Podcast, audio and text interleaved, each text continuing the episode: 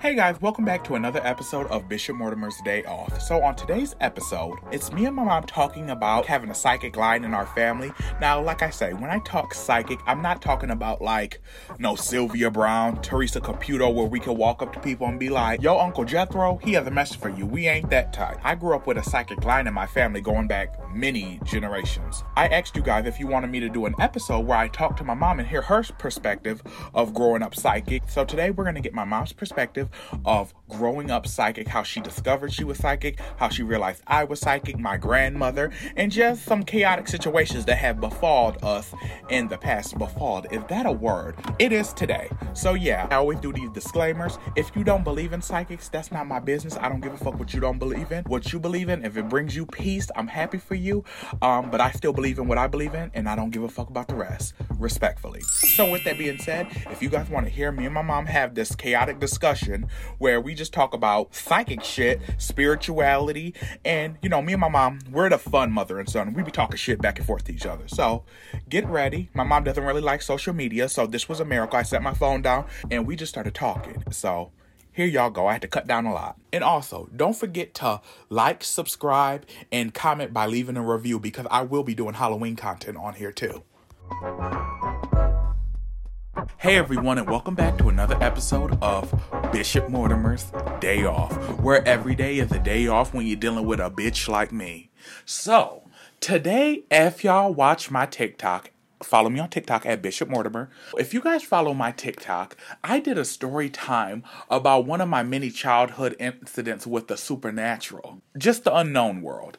And me being black, you know, I'm not a Christian, but my mom is. What would you? Well, surprise y'all, my mom's here. Ma, would you classify yourself as a Christian or spiritual? Mm, a little bit of both, I believe. No, I'm just keeping it real. I think, you know, I have one way of thinking about the spiritual, then I have another way of thinking about, you know, though I've always, I was raised to believe in God, you know, there's a lot of times to where I just want to venture. And, you know, I don't know if you would call it Inquisitive? And I guess I'll take that word. Girl. But like I had said, um, Oh, y'all, this is my mother, Renee. Uh, for those of y'all who don't know, she's been on my podcast before, but I deleted all those old episodes because I wanted a fresh, like, rebrand. So, yeah, it's October. It's my mom's birthday month. We're just going to be talking about being black, psychic, spiritual, and just open for discussion and hearing her path of how she became to know that she was psychic growing up in the 70s. She ain't that technology savvy. So, forgive her if she's a little bit new and fresh to this and green behind the ears. never said I was an expert. We can see. So, with that being said, Mom, when did you realize you were first psychic? What age? Well, see, realizing, knowing, and feeling are like totally three different things. Realizing, I really didn't, I wasn't really on the level of realizing so much as I was scared. Right. Because And this was in the 70s? Mm, about mid to late 70s. What age? I want to say I probably was like 13. I was in junior high, I remember that. Because I had got off of school. Excuse me, I was coming home from school, got home. Um, my, uh, my mother was in the kitchen cooking. I was at the table finishing up some homework. And all of a sudden I just stopped.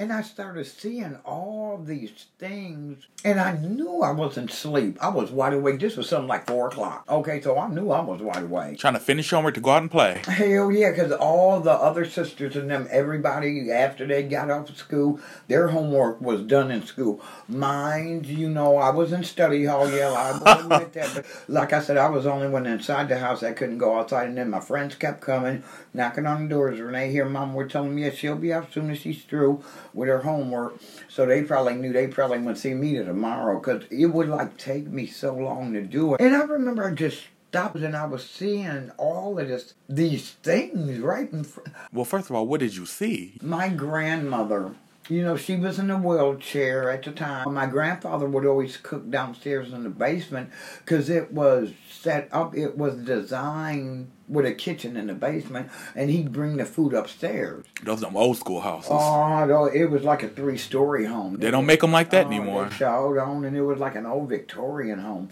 She was in the doorway at the foot of the stairs of the basement, and she said, "Horse," Girl, you. and and he didn't answer. And I could close my eyes and I could literally just see her falling. And y'all, she says Horace because That- Horace is the her husband's name. and that's my great grandfather's name. Horace Montgomery. All right, Horace Curtis. Thank you much. But- Well, they don't need everything. But anyway, like I had said, and I remember her wheelchair when she fell on the stairs, a wheelchair landing right on top of her.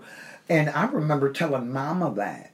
I told your grandma this, and I remember the phone ringing half hour later, and it was Jackie, your auntie.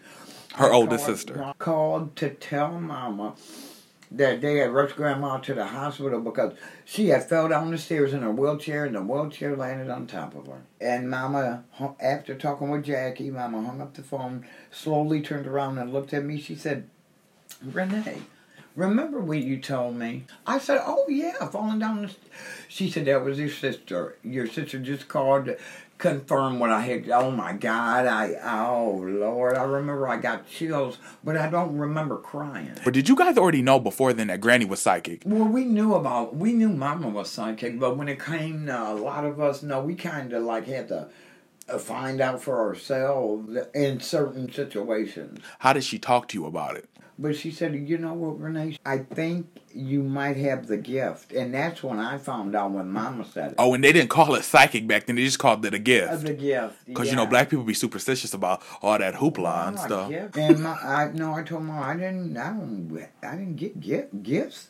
She said, "I need to tell you something," and that's when she told me that a psychic line ran in our family. You know, with her grandmother, her great grandma, and so on and so on and so on, and it was a psychic line. And I'm like, okay, like I said, but if I'm gonna see things, I don't want it. She said, well, you know, it's not a choice. Right.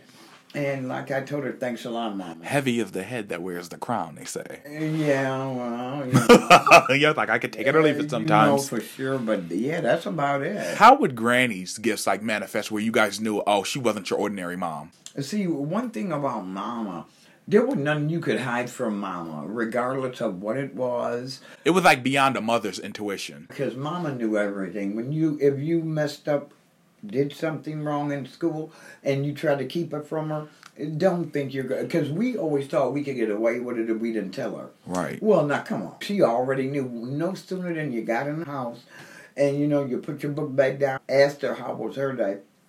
She says mine was fine, but let me ask you something. How was your day? And that's when you knew because you got this sickening feeling. She would start telling you guys what you did. yeah, from point A to point B. Because I knew you had an argument with this person, and then the teacher had to call the principal, and you cursed the principal out, and yada yada. That's Marianne, my name. Your other sister, yeah, I'll fit made a that. Marianne, but yeah, but that yeah, pretty much that's how that went down. So how do you know that uh, they wasn't calling Granny? Uh, Well, you never know, but I don't know. It's just you could tell. It was like when she looked at you. It's like she was peering into your soul. From what you tell me, your dad used to be scared of Granny, huh? Well, he. I remember Mama telling us many years ago that he had made a comment to her when Daddy and Uncle Dolly, Mama told us had went out. I guess took a train to Chicago. They were gone for the whole weekend. When he came back, it was on a Sunday around nine something. Mama said she told him everything he did from the time he left Kenosha to the time they got to Chicago. And he said, "Oh, that's all it is. You're you're nothing but a witch." and Mama said he called her a witch. You're just a witch. Your daddy was something else from what we hear. Oh, I really wouldn't know. But anyway, so let's fast forward. You have me. It's the 90s. When did you start realizing that oh, he not I don't want to say he may have been touched, but um not touched. That's a Yeah, bad. Like, that is oh bad wording. He may have the gift, as in Granny's term. Cause see, with you, it was hard, but I noticed when Mom started like getting sick, when your granny would get sick, you would always call it.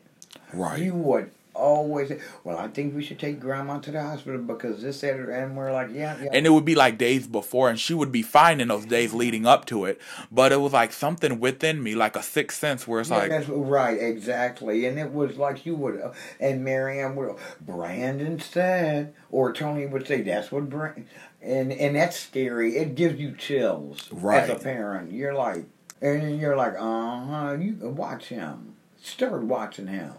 And then I'm like, oh hell no! I think this boy got the gift. I'm like, hell yeah, he's always a drama queen, but damn, True. this boy got the gift. You're like, Lord, he got the gift, and he's trying to walk around in his auntie stiletto. And then they like how you bust your mouth. Who was that, Marianne? Her Hill? red Oh, stiletto. You just couldn't stay out of them. I couldn't, ma. I was just couldn't upset. keep your mm-mm out of them, but no, you had to get them and fill and bust your lip wide open. Hit the corner of the end table. Ooh, what a! You know that's the one place you don't want to hit your mouth. Girl, my mouth ain't never been the same. Especially on some wood too. Oh, You know, legend says that's how I got this gap in my mouth. you know, legend says he's lying. Let's do a sidetrack. So me being gay, like uh, you remember when you first brought me home, my mom would tell me stories how Granny would buy me like pink and like flowery Yeah, shirts yeah, and uh, lace shirts, and Get your colors like yellow and pink, Mama. What are you doing? and this is in the '90s before mm. everybody was so open with gender expression. Right, and then his grandma would say, "Oh, it's okay. He gonna be in the house wearing them, Mama. He's still wearing them. Do you not understand what I, where I'm going?" My grandma had like over probably 17 grandchildren at that time. And the boys that she would buy stuff for, she would never buy them girly stuff. I was the only grandson that she would buy like little girly yeah, like stuff for. off. And she would always be like, "Oh, let him express himself." And remember, my grandmother was psychic, so like me and my mom came to the conclusion is like deep down, I bet you Granny gift allowed her to see where I was gay, and she probably knew because they always say elders usually know before the kid knows. Because you could just tell with some of their behaviors and what they do and stuff Right, like right, that. right. But I feel like when Granny came home and she would be bringing me um girly clothes, she knew I was gonna be gay. ooh, She knew he was gonna be a butch queen. Bibs. When we when she would shop for bibs, and they would always be pink, Mama. Come on, there's a purple would be nice. Okay, gender neutral. Hell, but then she get colors like I said, like yellows and oh Lord Jesus. I remember that one picture of me that have a shirt that looked like it belongs to a middle-aged woman. Uh, it had like, Oh, yes. girl, it had flowers on, and then it had lace around the collar. I said, "What in the world?" Girl, looked like I was about to watch an episode of General Hospital, smoking cigarettes on the You know, couch.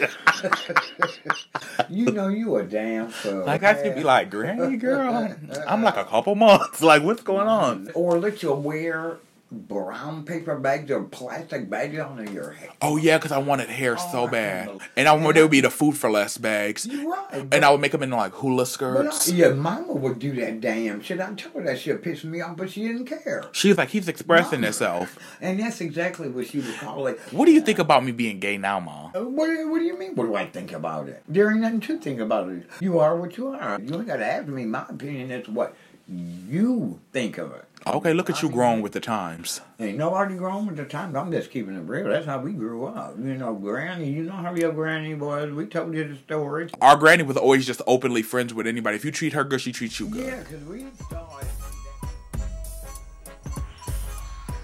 To end this out, I recently told my TikTok audience about the incident of me when I was on my bike and I seen a Oh, future we version of myself. We had, it was like we had just moved in. Yeah, and when I was telling them how the neighborhood was like desolate, it was like an old people Ooh, neighborhood, no like- kids, oh, was eerily silent, like something out of Goosebumps. Yeah, like twenty something years ago, it was. It was so. Even when the bus would pull up and drop you off, it was weird because it's so.